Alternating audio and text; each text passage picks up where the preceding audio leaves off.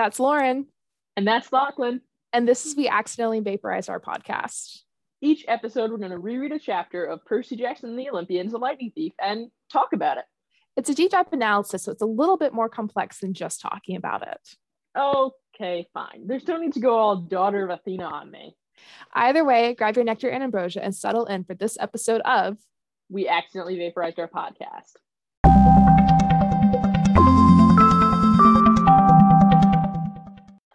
Hello, I'm Lauren. And I'm Lachlan. And this is another episode of We Accidentally Vaporized Our Podcast. I don't know why I say the name every time. It's not like we've changed the name somewhere in there. It's good to the people now. Oh, so the people. So that way, in case they click on the wrong podcast, they know at the very beginning, so they can just turn us off. They should immediately click off, right? Exactly. Yes. Yeah. So if you were on the wrong podcast, if you're looking for something else, maybe you should just stop listening right now. It comes up sometimes in my rotation of podcasts. I'm always like, oh, nope, don't want to hear that. Oh, so you're the one who listens for 0.0 seconds and then skips us. Wow, yeah. Lachlan. Yeah, I am. I listened to it once to make sure that it sounds okay.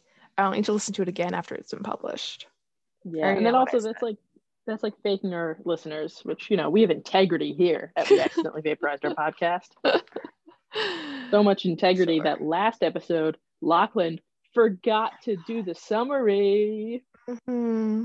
I literally wrote that down in my notebook where I take my notes. That's why I didn't bother mentioning it when we were talking before I started recording. Like, I know she's gonna bring it up anyway. I'll just suffer in silence until then. We realized like 0.2 seconds after we stopped recording last week, and I was like, this is the best day of my life. I mean, technically there's still time for me to secretly record one and put it in. It hasn't come out yet at the time of us recording this right now. But also, if you do it now, this whole conversation is nullified, and you don't want to make the whole first minute, 2 minutes of this podcast. I could also just delete this part too. Why do you hate me? If I really want to, why do you hate me? It work. Oh my gosh, we'll see. Okay, well, anyway, it is an even numbered chapter, and I'm going to give the summary, and I'm not going to forget to give the summary. I also want to point out, though, that it's a two-part system, right? So yes, I forgot, but Lauren could have also reminded me. She's the one that starts the episode. It's her job now to say it's an even chapter, so I'm going to do the summary. It's an odd chapter, so Lachlan's going to do the summary. And she didn't even say that part. She didn't even say it. So when I was the one leading the recordings, and I would say it's time for me to do a summary, and so I knew I could keep track of it. And now I'm relying on Lauren to say it's time for the summary. Here's who's saying it this week, and you didn't. So it's on both of us. It's not just me. Okay. I'm sorry. Either way, welcome to this episode. The chapter title is We Get Advice from a Poodle. Chapter 12, We Get Advice from a Poodle.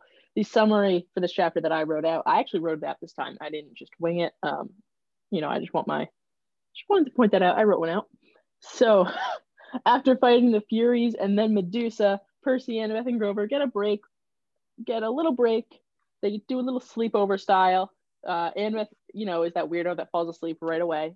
And Grover is the one that, you know, gets a little philosophical at a sleepover, second the lights are off, and starts talking about his hopes and dreams with Percy. Percy then has another dream about pawns and various things like that. And then when he wakes up, he finds out that Grover has made an incredible friend who then makes a sacrifice to help the trio on their quest. And that is the summary for this episode. And now let's get into this chapter. First of all, chapter title. Oh, beautiful. Mm-hmm. This is a cute one. I do like it. So they just escaped from Medusa's. They decided they don't want to sleep at Medusa's place because, you know, it's creepy and weird. So they take some food, some blankets, and they head out into the woods. They're about 100 yards from the main road, so probably they can still maybe hear cars passing, but they're deep in. They don't want to deal with stuff. 100 yards is about a football field, by the way. I just want to, you know, put that distance out there. That's the distance how I tell. Are you saying that for me or for the listeners? For me, mostly.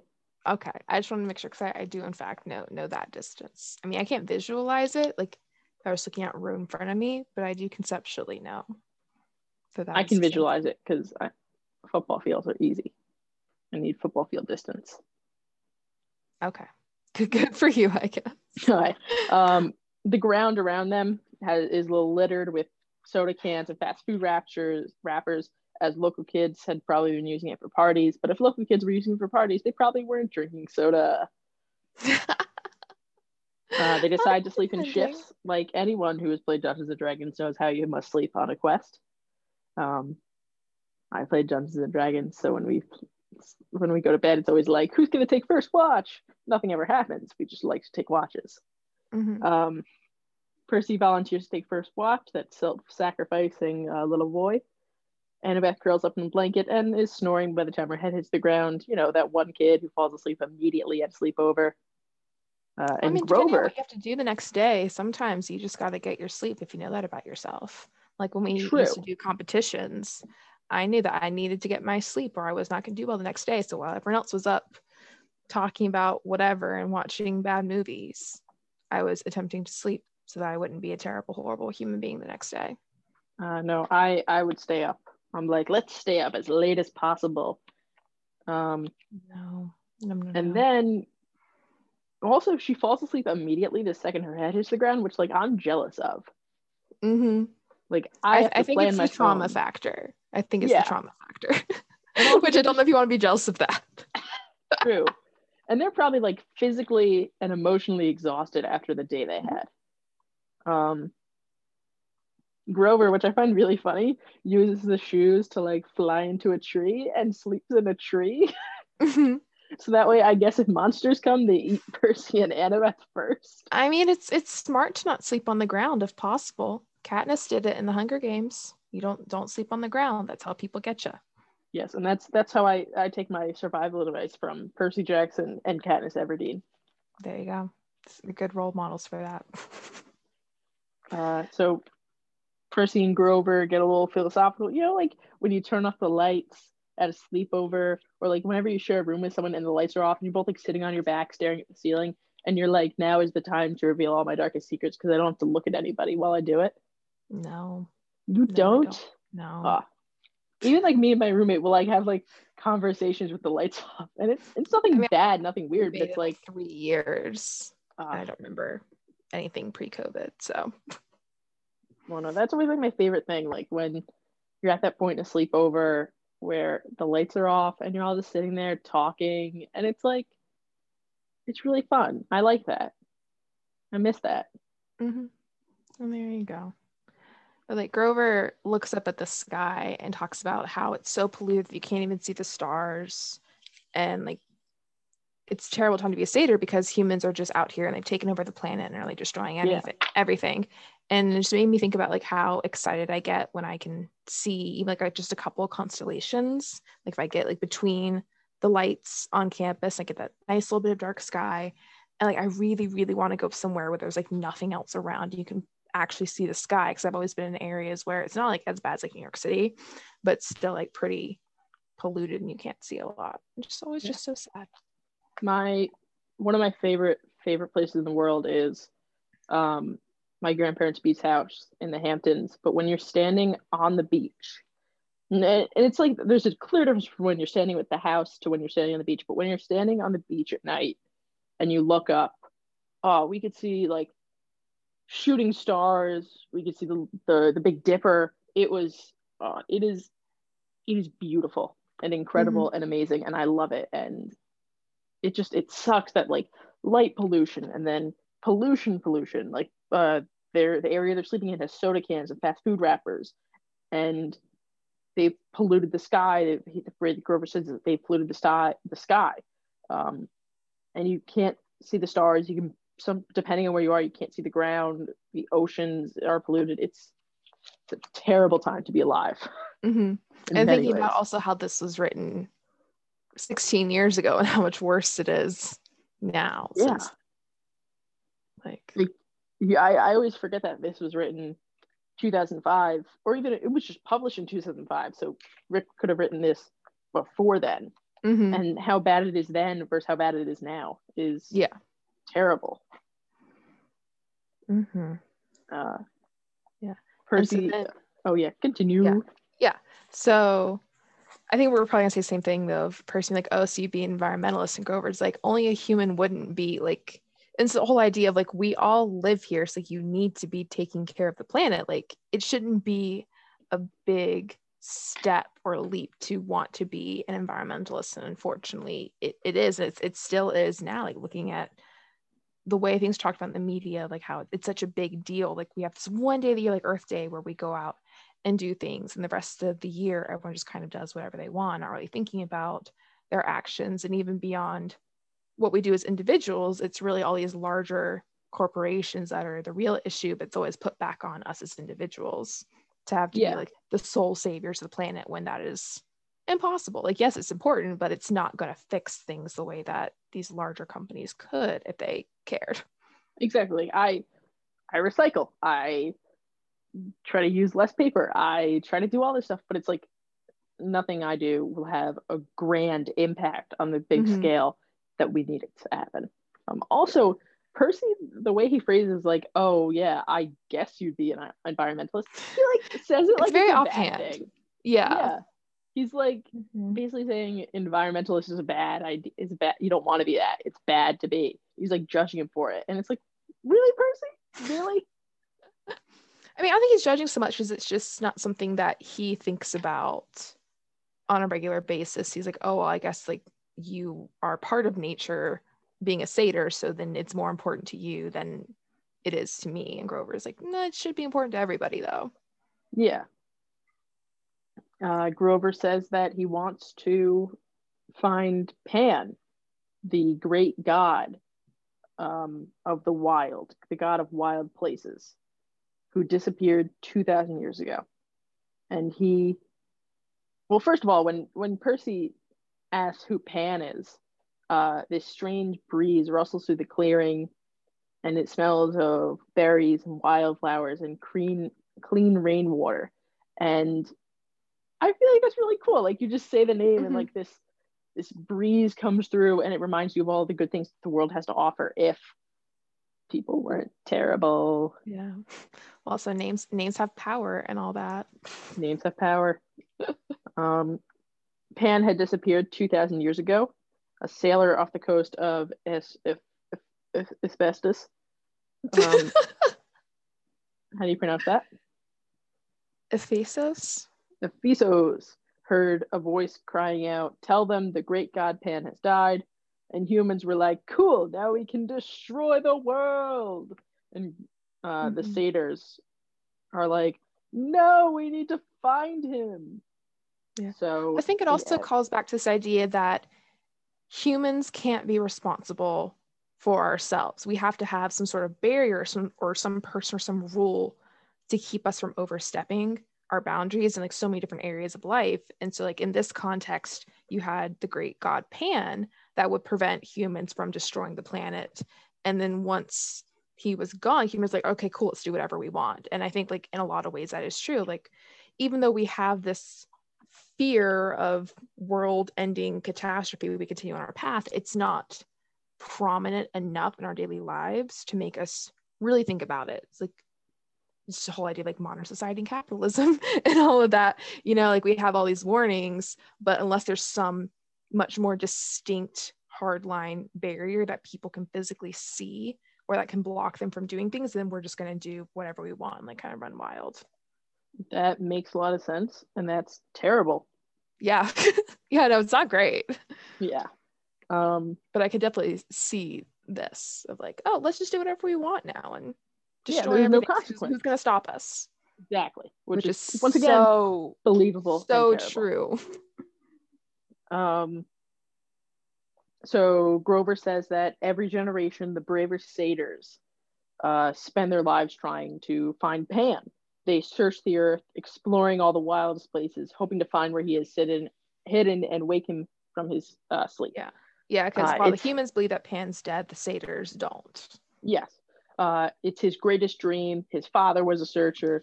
His uncle Ferdinand, who we met last chapter as a statue. Poor Ferdinand.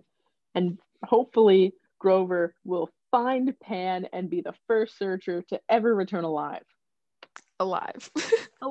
First ever. Not first be victorious and find Pan, but the first to even return alive.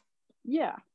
Which, okay, it's been 2,000 years. I don't want to like crush all the satyrs' hopes and dreams, but it's been 2,000 years and no one's returned alive. Like, this is when you start thinking, maybe we need a new plan, or maybe we need to, I don't know, give our satyrs weapons instead of a pan flute. Yeah, no, I think there's a lot of things that you could do instead. But I think it also just is a testament to their resiliency and belief in this and that. It has been 2,000 years and they're still dedicated to this. And Grover as an individual doesn't feel like he has to for like his people. He wants to like for himself as well, and like believes that he can do this and doesn't feel forced into it. It's a choice that he is wanting to take on and do. Yeah. So that is, I mean, it's kind of, it's admirable. Stupid, yet admirable. Yeah. So Percy says, like, do you really think that you'll be the one? And Grover is like, I have to. Like, every single one of us that goes out has to. Otherwise, like, we have even less of a chance of being successful. And it's the only thing that keeps us, the satyrs, from falling into despair when they look at everything that's happening, because they have this hope that if they can find Pan and awaken him, then it's sort of like an undo switch for everything that's going on. And that's the only thing that they can think of to sort of fix everything. Yeah, which, I mean, it's a nice way, but at a certain point, you got to start doing stuff for yourself, though. Mm-hmm. Instead of just believing that this God is going to come back and save everything. Yeah, but at the same time, like what we were just talking about how as individuals, we can't do enough to fix the whole system. Just like the satyrs as individuals can't fix the whole systems. They are trying to think like we need something like a higher power to be able to correct everything, and like they can't like go to Congress, you know, and try to fix things. So like that this is their alternative. True, that makes sense. Yeah, but this will come up several times as we move through the book, so this is not the end of our discussion about Pan and the environment and how screwed we all are. Yes. Percy then asks a very good question. How are we going to get into the underworld? Which Grover says, I don't know. I mean, what chance do they really have against God? And Grover's like, I mean, we don't know, but we'll find out. We'll have luck and friendship on our side. Woohoo! Well, even before that, as their initial conversation sort of dwindles out, Percy's trying to figure out how Grover could want to pursue a dream that seems so impossible and hopeless. And then he thinks, well, am I any better? Like, I'm planning on going to fight a god to free my mother from the underworld. Like, aren't these both in their own ways completely insane and hopeless? True. Interesting. But yes, but back to friendship as a way to succeed on a quest. Annabeth has a little bit of a plan. And Grover and Percy's a little like, of course she has a plan. And Grover's like, dude, do you have a plan, Percy? Yes. Maybe shut up and listen to the girl that actually knows what she's doing, kind of.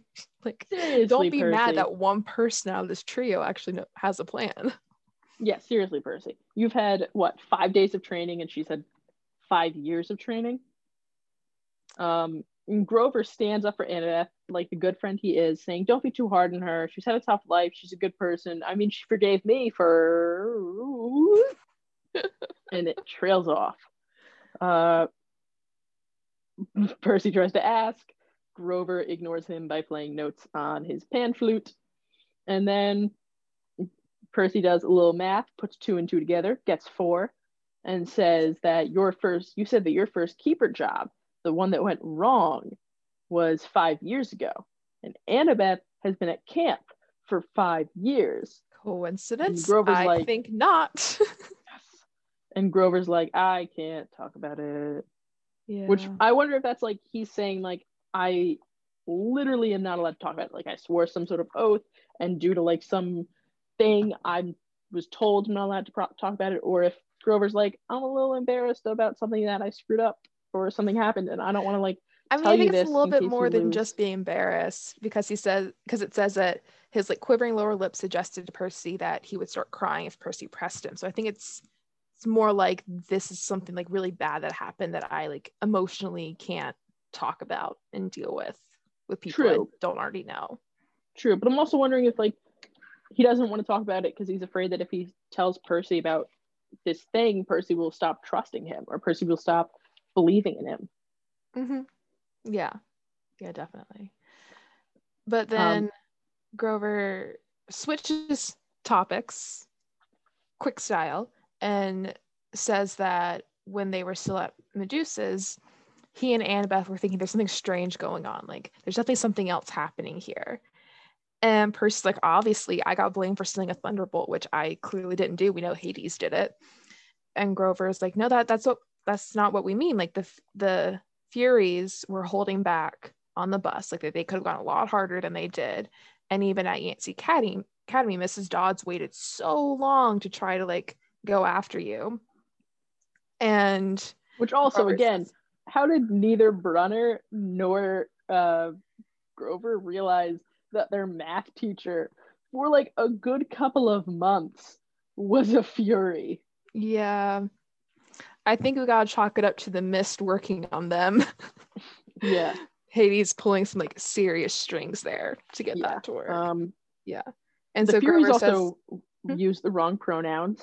Instead of asking where is he, they asked where is it. Mm-hmm.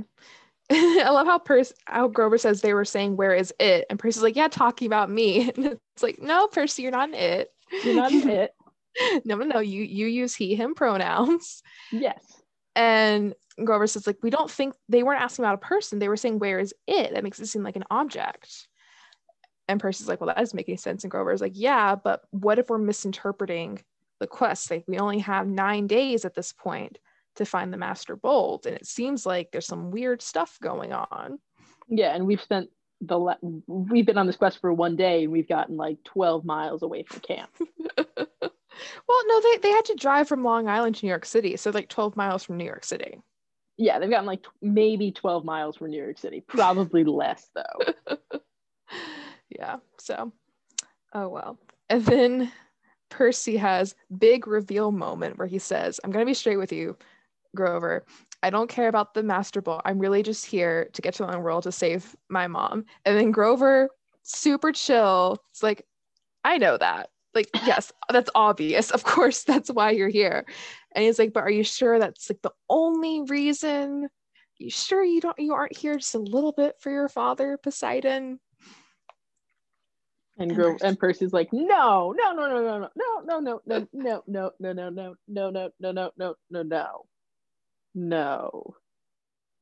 Is that supposed to be a reference to something?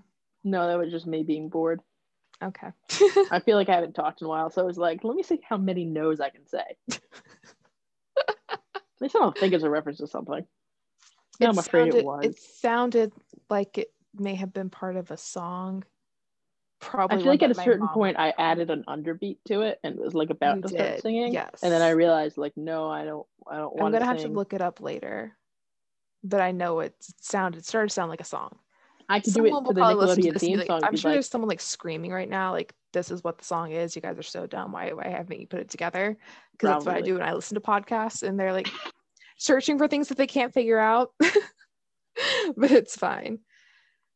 And so Grover's like, I may not be as smart as Annabeth or as brave as you, but I'm pretty good at reading your emotions, Percy. Like, you're happy that your dad's alive, and you're proud that he's claimed you, and you want to make him proud, and like that's why you sent Medusa's head to Olympus. You want to make sure that he's noticing you and what you've done, and that you didn't die day one. Yeah, which, you know, very good that you didn't die day one. Yep. And then poor Percy, sad abandoned boy that he is like, well, you're wrong, I don't care what he thinks. And Grover's like, okay, Percy, whatever. And Percy's also like, I mean, I haven't done anything worth bragging about, which is not true. Like, yeah, Percy is not seeing his own self-worth and what he's doing and like how awesome he's already been. I mean, sure, he doesn't have a way west, they have no money, they barely got out of New York, but that wasn't because of anything he did. That wasn't his fault. He survived the three Furies. He killed Medusa. Like, the fact that he is still alive is pretty incredible.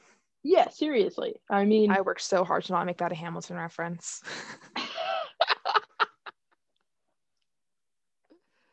But it's like, Percy's not seeing his own worth. He's not seeing all the good that he's bringing to this quest. And the fact that, yeah, no, you're in a bad spot, but you still have 9 days. You still got time. You're still doing fine.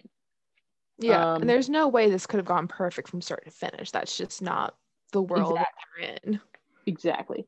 And then Grover puts Percy to sleep by playing Mozart Piano Concerto Number 12, and I just love the fact that like Grover's like, you know, you need some sleep. I'll take first watch. Yeah.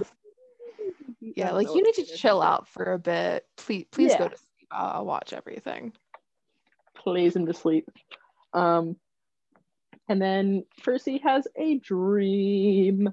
Dream time. Yes. So he dreams that he's in the underworld. There are spirits of the dead all around him. They're trying to pull him back from the edge of a chasm, but for some reason he keeps walking forward. Looking down made him dizzy. The pit was wide and completely black, bottomless. But Percy knew that there was something. I want to point out and evil. Yes. That in the description of the start of this dream, that you said he's in the underworld.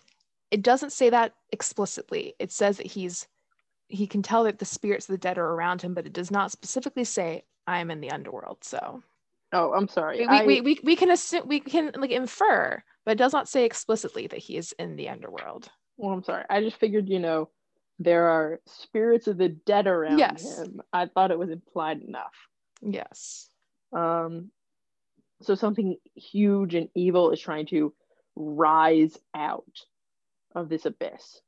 And he can hear the voice echoing in the darkness. Little hero, too weak, too young. They have misled you. Barter with me. I will give you what you want.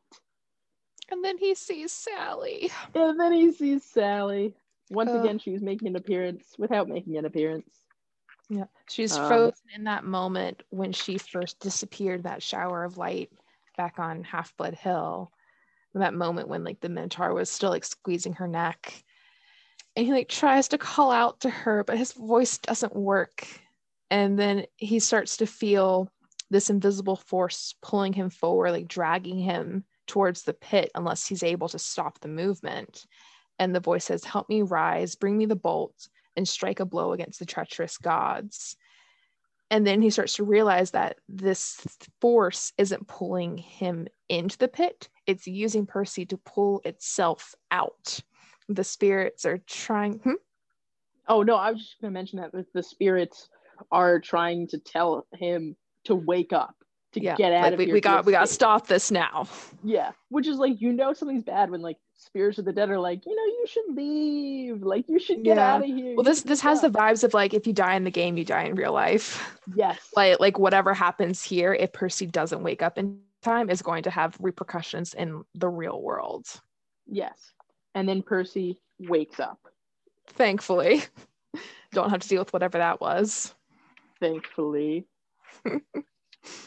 And apparently his two lovely friends let him sleep the whole night. They didn't wake him up for another shift. Which is like, you know, very nice, but also very stupid in terms of like taking shifts. Like you have three people. You assume you want a 6 to 8 hour sleep. If you spend your 6 to 8 hour sleep, split up into three. If everyone takes 2 3-hour watches, everyone can get about 4 hours of sleep ish, which is not a lot, but is more than if you split it up into two shifts, in which case everyone would get less time to sleep, except for Percy, which is not good. But it's not like they started at like 8 or 9 p.m. at night. Like they had the whole thing with Medusa, and it was already nighttime when like the bus crashed and they were often dealing with her and then running through the woods again. There's lots of running through the woods. So much running through the woods. Ate up a good bit of time. Yes. Annabeth cooks breakfast for them. I love that phrase, long enough for me to cook breakfast, because all it is just a bag of Doritos, essentially. Yeah. And I love that she's like, I made breakfast, and then throws it at him. Yep. I love my petty queen. Yes, and Grover made a friend. Grover's sitting there cross-legged on a blanket with a pink poodle in his lap. That is Grover's new friend. His name is Gladiola, and Percy must say hello to him. And Percy is like, I'm not saying hello to the stupid pink poodle on your lap, which is like, really, Percy? Really? Why you gotta be like that, Percy? Yep. And then Annabeth Percy looks like, at Annabeth and is like, you're not gonna make me do this, right? Like staring at her, like communicating telepathically, figuring that she's in on this joke and they're just trying to make fun of him. But she's looks deadly serious and says, Percy, I said hello to the poodle. You say hello to the poodle. Well, no, and it was like, I don't care. If I did it, you have to do it. Yes. Yes, but I love this like deadly serious look of, you have to say hello to the poodle. This is the only thing that will get us moving again. You just gotta give in and do it. You gotta do it. You gotta do it. And so Grover explains that he met Gladiola when the poodle was like wandering through the woods, and they started talking. This poodle had run away from their very rich local family, who was offering a $200 reward for his return. And he doesn't really want to go back, but he's willing to if it means helping Grover. And I mean, like, he can always run again later if he really wants to. It's not like he has to go back now and this is the end. I mean, depending on how bad his family really is. True. But I do love the fact that this animal hates their family, wants to run away, ran away, and then meets this random guy who can talk to him, this guy goat legs. And he's like, you know what? Because you asked, I'll go back. Well, because Grover's a lovable person, and who wouldn't want to help Grover out?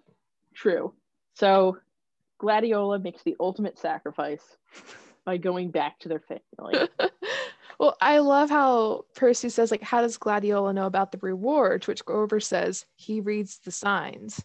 Duh. So not only can Gladiola communicate with Grover, but he can also read English signs. And I don't want to get weird here, but Percy has dyslexia, so he probably can't read as well. So the poodle can probably read better than Percy. Oh my goodness.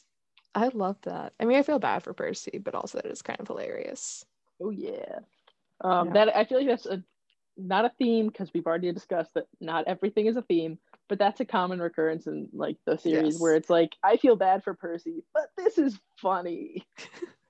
We still don't really know what themes are, do we? I mean, I passed English. Yeah, me too, but that was a while ago. So and I'm not like an English major, so I really don't need to know what themes are, aside from in the context of our podcast. But you know, our four listeners probably don't care that I don't know what a theme is. Same, but it's all good. Yeah. So they're going to turn Gladiola in, get the money, and buy tickets to Los Angeles.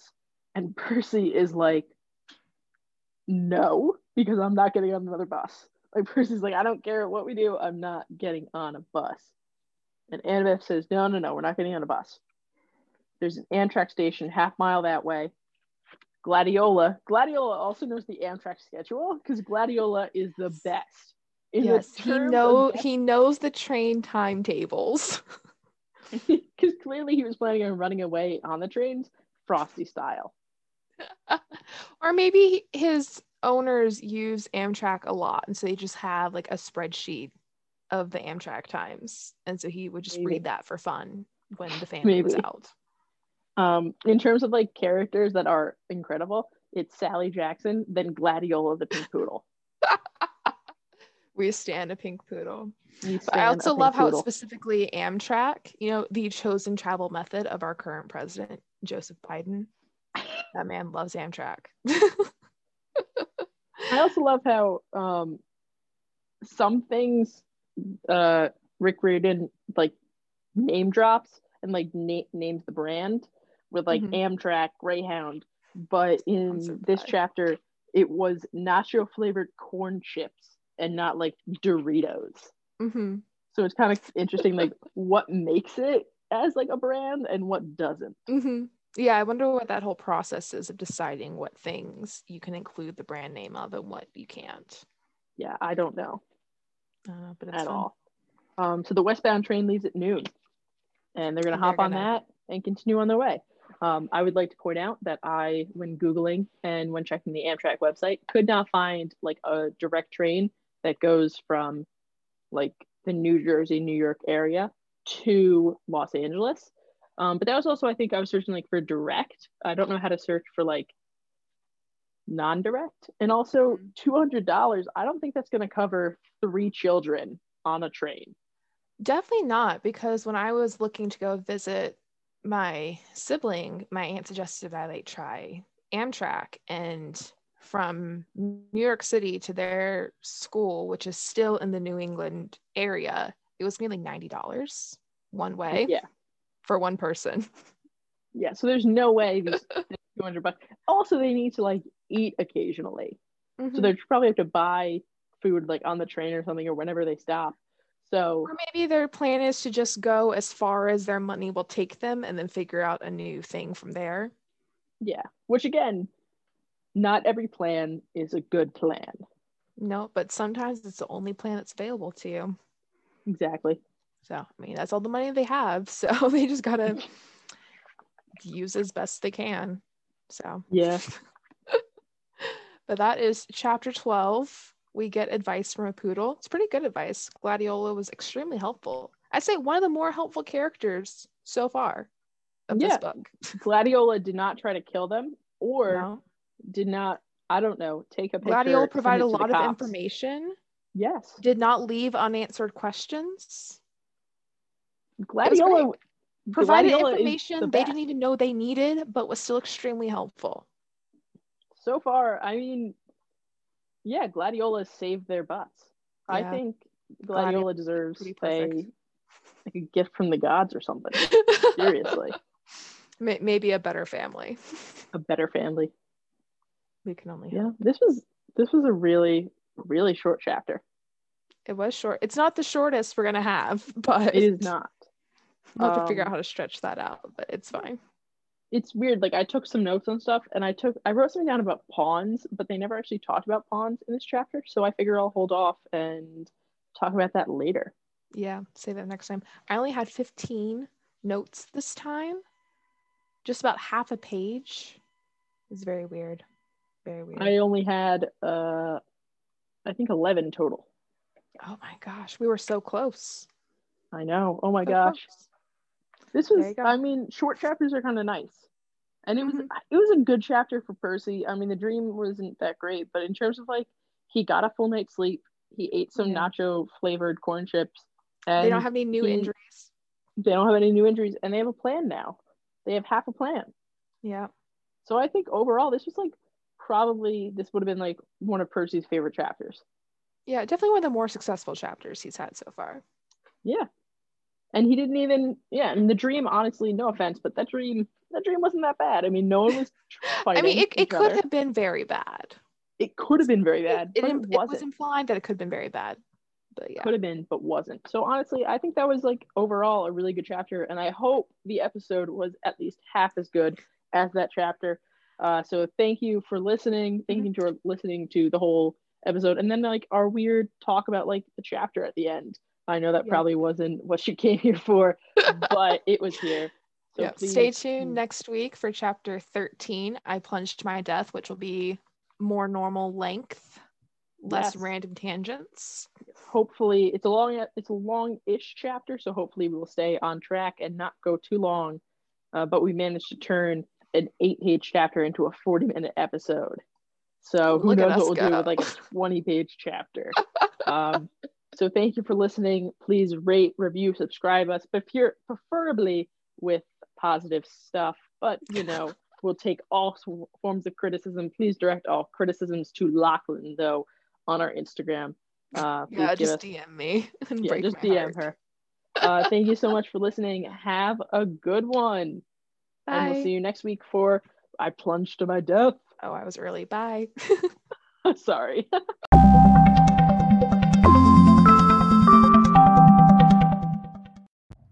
Hi, this is Lauren. I wanted to thank you for listening to this episode of We Accidentally Vaporized Our Podcast and ask you to follow our incredible Instagram. We post a bunch of really cool stuff on there, so I think you would like it. And by we, I mean Lachlan posts a bunch of really cool stuff on there. You should go check it out at Accidentally Vaporized Pod on Instagram. Thank you, and have a good day.